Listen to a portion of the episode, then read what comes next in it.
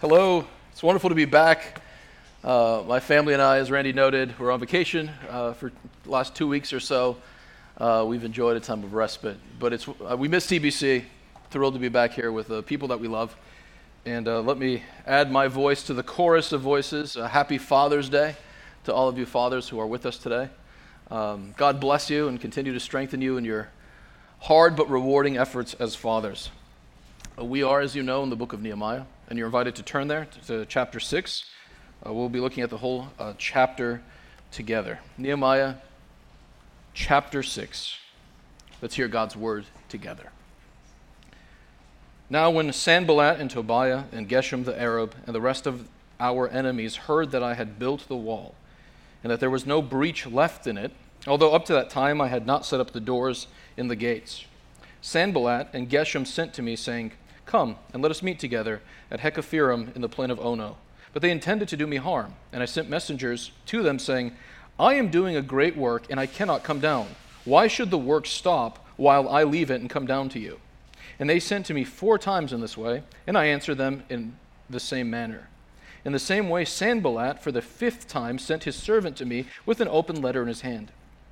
In it was written, It is reported among the nations, and Geshem also says it that you and the Jews intend to rebel, and that is why you are building the wall. And according to these reports, you wish to become their king.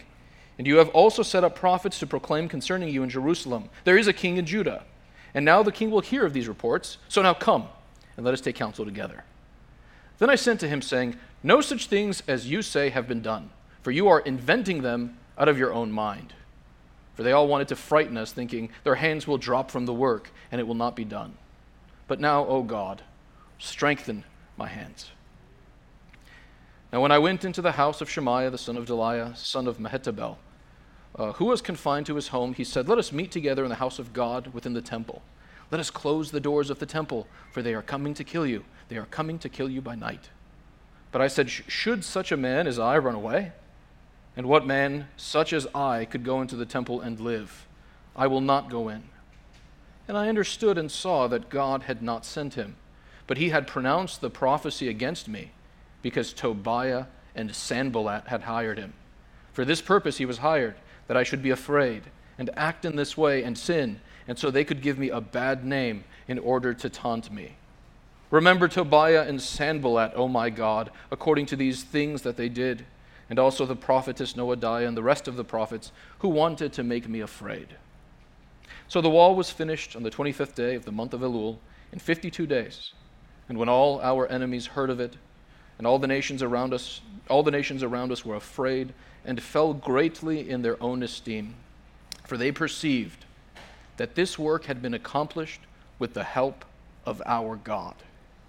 Moreover, in those days, the nobles of Judah sent many letters to Tobiah, and Tobiah's letters came to them.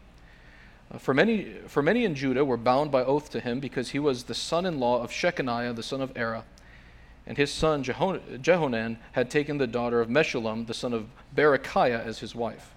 Also, they spoke of his good deeds in my presence and reported my words to him. And Tobias sent letters to make me afraid. Amen. May God bless the reading of his word. Let's pray together. Our Father in heaven, we confess that you are incomparably great. Father, were you to give us every earthly pleasure, but, but withhold yourself, we would have no good thing. You are the fountain of life. To have you is to have everything. Father, we have seen but a small glimpse of your glory and greatness, and our hearts thirst for more. Be pleased this morning, O God, to d- display your greatness, your wisdom, your love, your goodness towards your children. Grant us to behold you as you really are by faith and to rejoice in you and to experience relief in your presence. Grant us to see your glory as it shines in the face of your Son, Jesus Christ, our Savior. It is in seeing him and resting in him that we find rest for our weary souls. Speak to us all this morning through your word, Father. Father, we confess that you are strong, but we are weak. You, O God, dwell in unapproachable light. You never grow weary. Uh, from eternity to eternity, you are strong and do as you please in heaven and on earth. But we, O God, are weak. We have sinned, we grow old, we die, we are creatures of a day, fragile, needy. And thank you, Father, that you take thought for us. Thank you that you meet us where we are and give us the strength that we need to do what you've called us to do. We thank you for the daily provision of strength and wisdom and grace. We ask, Heavenly Father, if there are weary hearts in our midst today, that your word would revive them and strengthen them to live lives that are honoring to you. Bless the proclamation of your word, we ask. Amen. Uh, many years ago, when uh, my wife Stephanie and I were first married, she began to work as a nurse at a hospital. And you know how it is uh, with a new job, especially in a job like nursing. Uh, first few weeks, first few, first few months are pretty demanding and difficult. And she'd come home tired at the end of the day and tell me you know, how things had gone, how stressful the day had been. But I remember one night, was particularly bad. She came home uh, stressed out. She told me about the day. And I gave, I gave her a bit of well intentioned but ultimately bad advice. I said, Well, if it's that hard, why don't you quit and find something easier? I reasoned in this way if it's hard, that must be an indication that you shouldn't do it, so let's find something easier. That's some ways a typical male response. Uh, we give solutions, we don't listen, right? We find uh, solutions to the problem. Uh, what I ought to have done, of course, was listened patiently and offered a bit of encouragement. But the mistake I made is a mistake I think that uh, we are frequently tempted to make in our walk with God. Uh, we walk on the path of obedience and discover that there's opposition and difficulty. And we assume incorrectly that God's will for us is to take a new path, an easier path. But more often than not, God's will is for not for us to change course, but to persevere in the hard path of obedience, to keep putting one foot in front of the other, the path of responsibility. And uh, Nehemiah in this passage is a wonderful example of precisely this. He experiences unrelenting opposition from these men. But his response is to persevere in doing the great work that God has called him to do. This is an instance of an uh, immovable object, Nehemiah, encountering an unstoppable force, his enemies. Uh, they are unrelenting, but so is he. And he perseveres doing the work of God until it's completed. And what I want us to see in this passage this morning is that God also calls us to persevere in doing the good work that He has given each one of us to do. We are called to persevere through unrelenting opposition. We are called to persevere through intimidation. We are called to persevere through subtle schemes of our enemies. Persevere through unrelenting opposition, persevere through intimidation, and persevere through subtle schemes. So, the first thing we see is Nehemiah's readiness to persevere in the face of unrelenting opposition. He's come to Jerusalem for one reason to rebuild the wall. And that wall is nearly completed at this stage. Uh, the only thing left, it seems, is for the doors to be put into the gates, but the breaches have all been repaired. And at this pivotal moment, uh, opposition intensifies from Sanballat, uh, Geshem, and uh, Tobiah. Now, Sanballat is a Babylonian name. We assume he's not Jewish. Uh, his daughter married the son of the high priest, according to Nehemiah 13. So, this wicked Sanballat has his tentacles into the upper echelons of Jewish society. He's, uh, he knows some of the elites. Uh, there's historical evidence that even 30 years after this event, he continued to be uh, the governor of Samaria in this region an enemy of Nehemiah. And then we have Tobiah, which is uh, incidentally a Jewish name. It seems that his son uh, married the daughter of a very prominent Jewish leader in Jerusalem.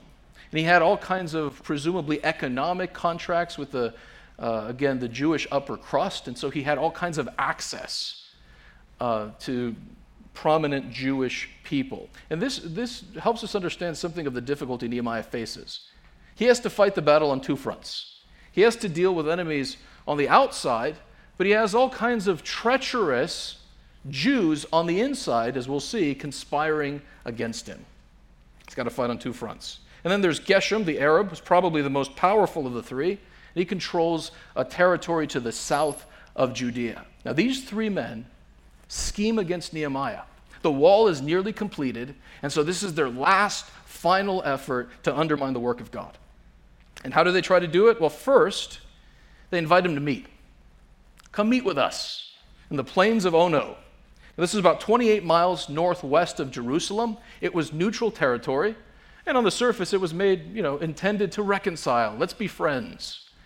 But as Nehemiah recognized, the purpose of the meeting was to kill him, was to get rid of him. They would have written back, no doubt, to the Jews.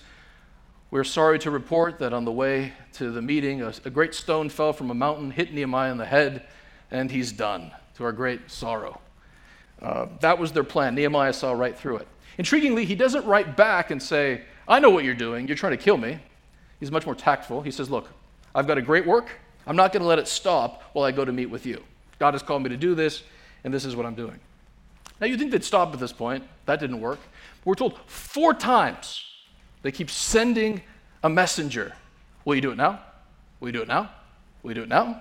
Will you do it now? Now, those of you with children know how powerful that kind of unrelenting pressure can be or perhaps spouses, I hope not. Uh, that unrelenting request. But notice that Nehemiah endures. He doesn't respond. He keeps saying, no, no. That's the striking thing. Uh, one of the striking things about this passage is how unyielding these guys are. They won't take no for an answer. They keep coming back to him. And when their first plot fails, they try intimidation. But when that fails, they try religious deception, as we'll see. Evil doesn't sleep, doesn't sleep it seems. They keep coming back at Nehemiah. And what that reveals is that when God's people try to do some good work for God, there will be satanic opposition every step of the way. We should expect that. Every step of the road is going to be heavily defended by the enemy, and it's going to take work and effort, sometimes disappointments and discouragements, to achieve the work of God. When you try to do some good thing for God, fulfill some responsibility, you should expect that it will be hard. And when it's hard, you shouldn't conclude that you're called to do something else. What were you expecting? The work of God in a fallen world is opposed by Satan, and, it will frequently be difficult. And the call for us is to persevere, not give up. So when you, when you try to share the gospel with a coworker, tell them about the good news about Jesus Christ, and it doesn't go so well, don't give up. You keep doing it. What were you expecting? When you sit down to read scripture with your child, and you find that there are all kinds of distractions that suddenly pop up out of nowhere. You don't lose heart and give up, you keep at it. When you drive to church on Sunday morning and there's the inevitable altercation with your spouse, I thought you were going to clothe the kids. No, I thought you were going to clothe the kids, right? Throws you off. You come to worship God and now you're distracted. What were you expecting? Every good endeavor that we attempt for the glory of God in this world will be opposed. And the call is not to lose heart and give up, but to persevere. And what enables Nehemiah to persevere is a robust and clear sense of calling. Look at verse 3. Here's how he responds I am doing a great work, and I cannot come down. Why should the work stop while I leave and come down to you? Look, I'm on a mission. I, didn't come to Jerusalem, hundreds of miles away from my home, to meet with the Tobias and Sanballat. I came to build the walls of Jerusalem, and that's what I'm doing. When you have that kind of single minded focus, on whatever it is God called you to do, it's much easier to persevere and say no to distractions and say no, no to things that would pull you away from your God given responsibilities. So, what has God called you to do? What great work has He given you? What gifts, opportunities, and responsibilities has He put in your path by which He has called you to advance His kingdom and bring glory to Him? Has He called you to work hard and provide for your family and be salt and light in the workplace? Has He called you to raise godly children? Has He called you to use your gifts of hospitality to bring people into your home and help them know Jesus Christ?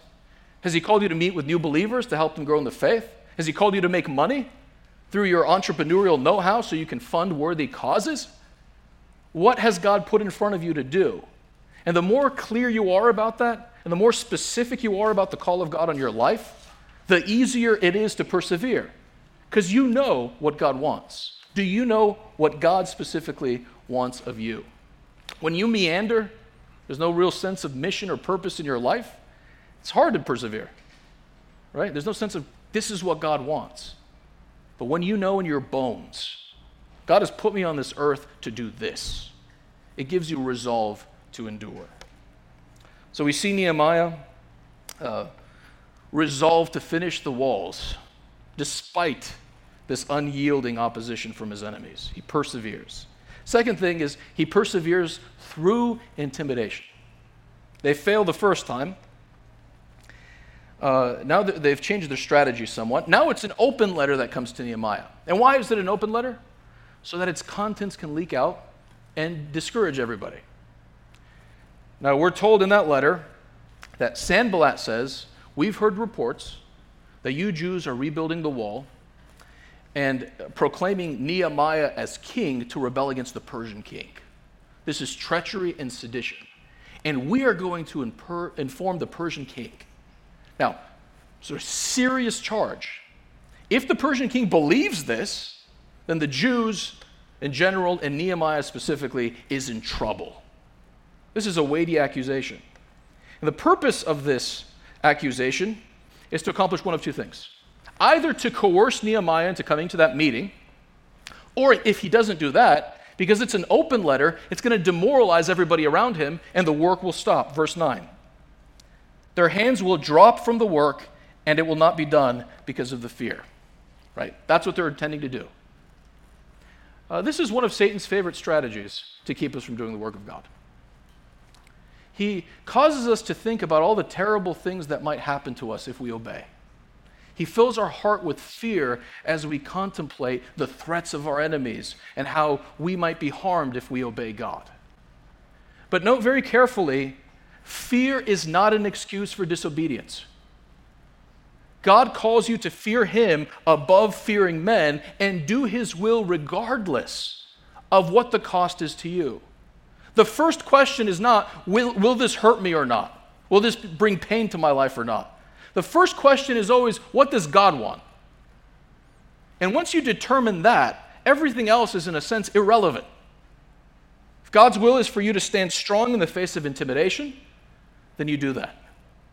And we, I think, especially need to recognize that because we live in a culture marked by increasing intimidation towards those who don't fall in line to the politically correct and acceptable viewpoints on a variety of topics.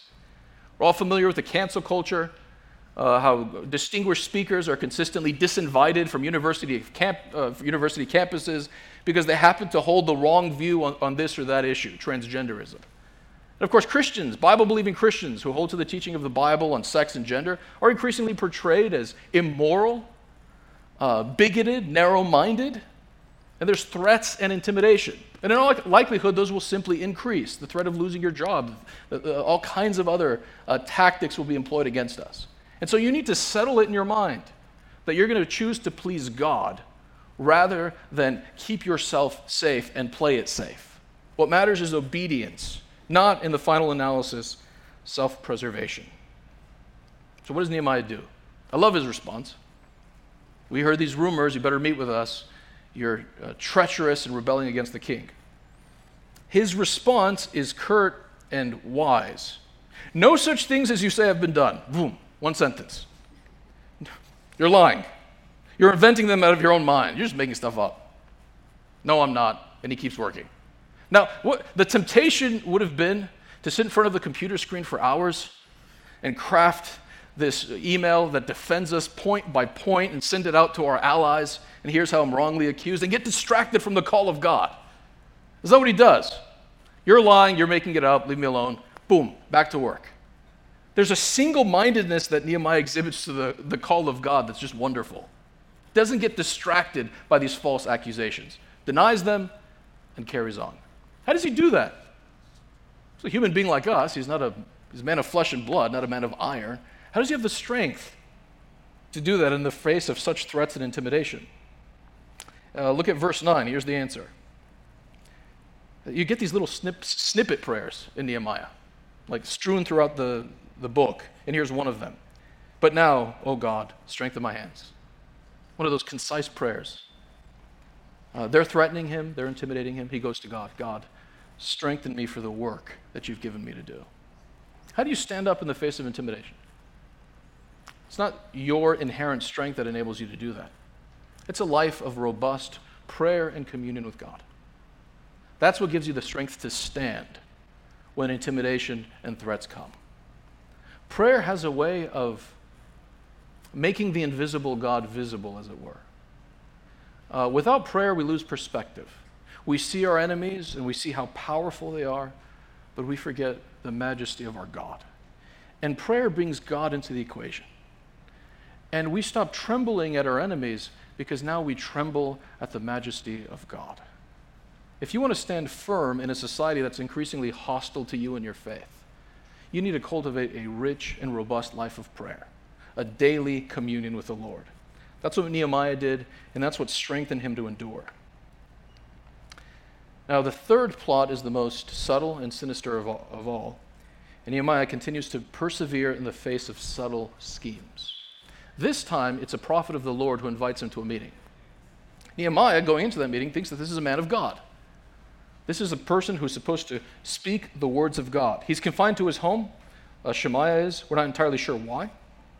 But Nehemiah shows up, and the prophet of God has a word for Nehemiah from God. Nehemiah, they're, they're coming. They're coming to kill you. They're coming to kill you tonight. And even the form in which that's stated is, a, it's a poetic form, as if this is an oracle from God. ESV uh, partly captures that. Um, they are coming to kill you. They are coming to kill you by night. See, that's a bit poetic. And it's meant to impress upon Nehemiah that this is a word from God. Your enemies are upon you, and there's only one thing you can possibly do to keep yourself safe, and that is go into the temple and hide. What's the problem with that?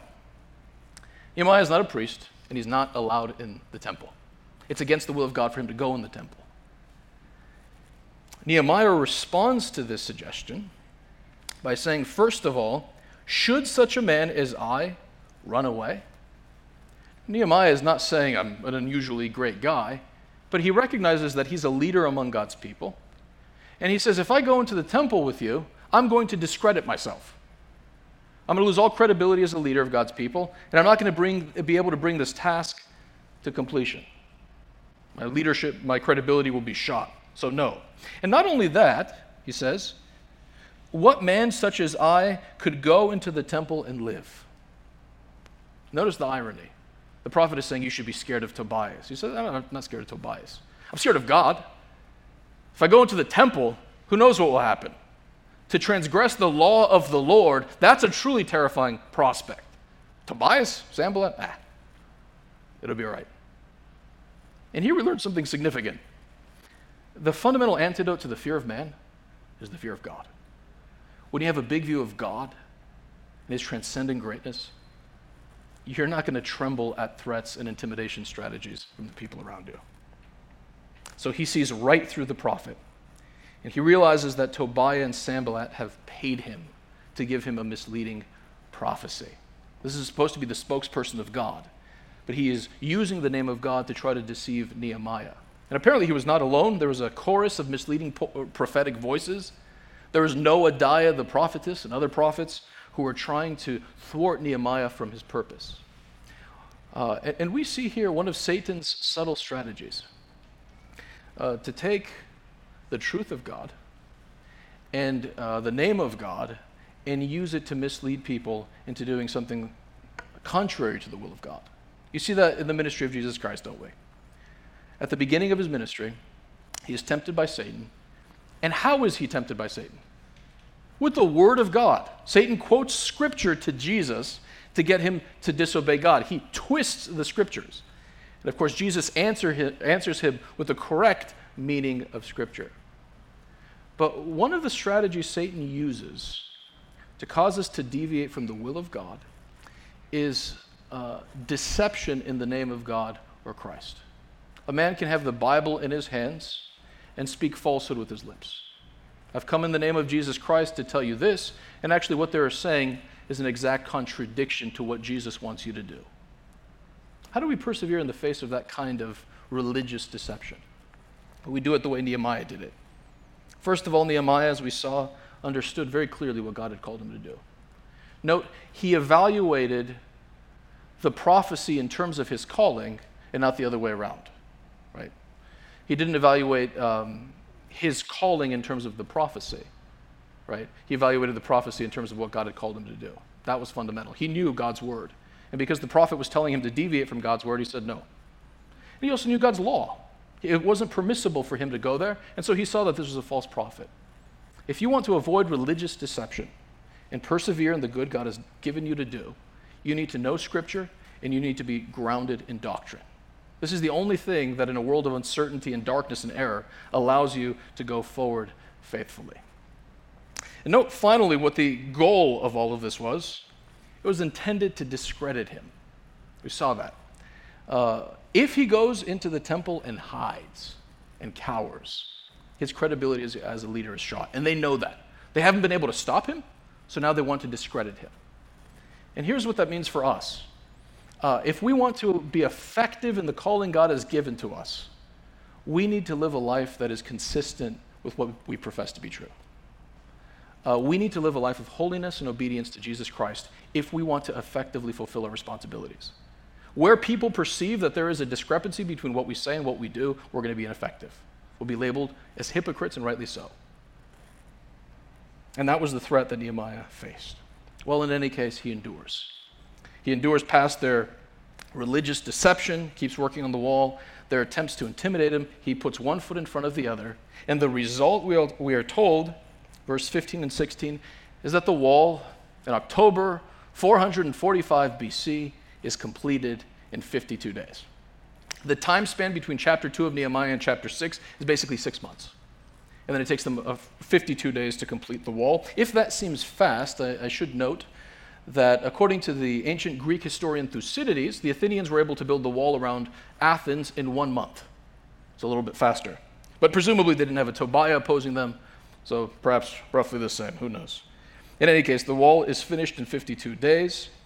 And here we see the fundamental reason for Nehemiah's success. Verse 16. All the nations around us were afraid and fell greatly in their own esteem for they perceived that this work had been accomplished with the help of our God. This is what made the decisive difference. This is what put steel in Nehemiah's spine.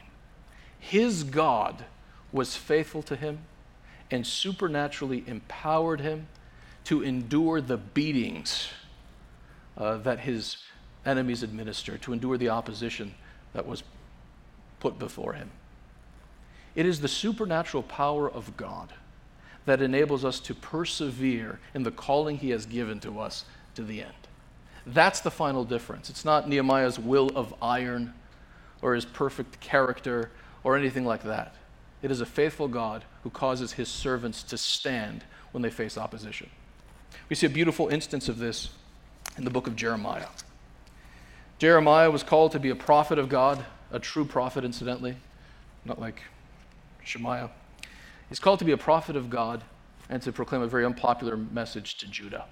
And he's going to experience all kinds of unrelenting opposition in his ministry, death threats, and every kind of attempt to undermine him.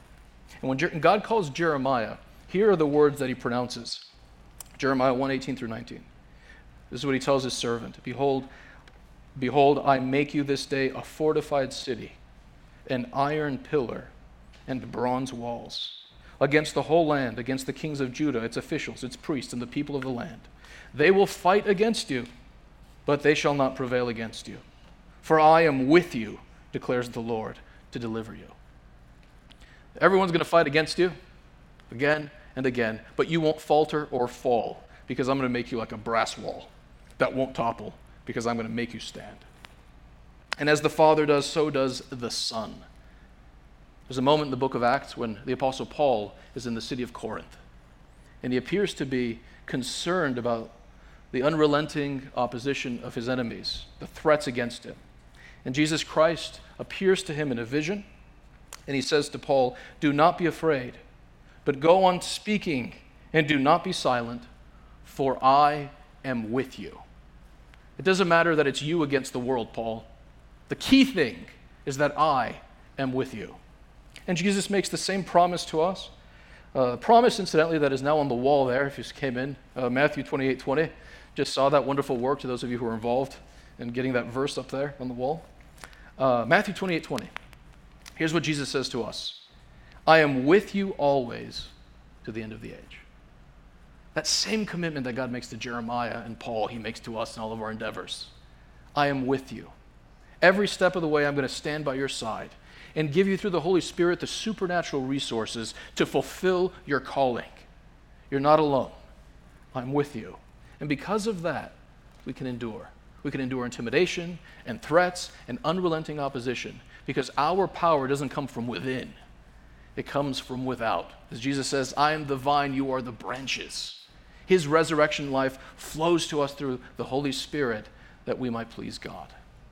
So if this morning you are weary in doing good, if you're discouraged, if you feel like you can't take another step forward in fulfilling your responsibilities, this te- text is telling us to look to God. In Jesus Christ, there is strength for every bit of your weakness.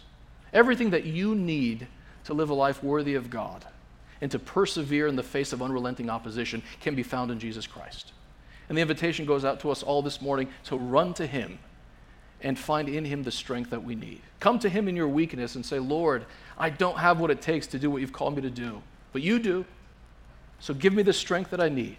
Expect Him to act, and then walk in faithfulness to Him for His glory and the good of those around you. Amen. Let's pray together. Father, we know that left to our own devices, we would falter and fail. But we thank you that you are our God and we are your people. And you will never leave us or forsake us. This is where we take our stand. In this we rejoice. Heavenly Father, if there are those who are tempted to give up because of the opposition, grant that your spirit and word would not let them. Strengthen them to continue fulfilling the calling that you've bestowed upon them. Amen.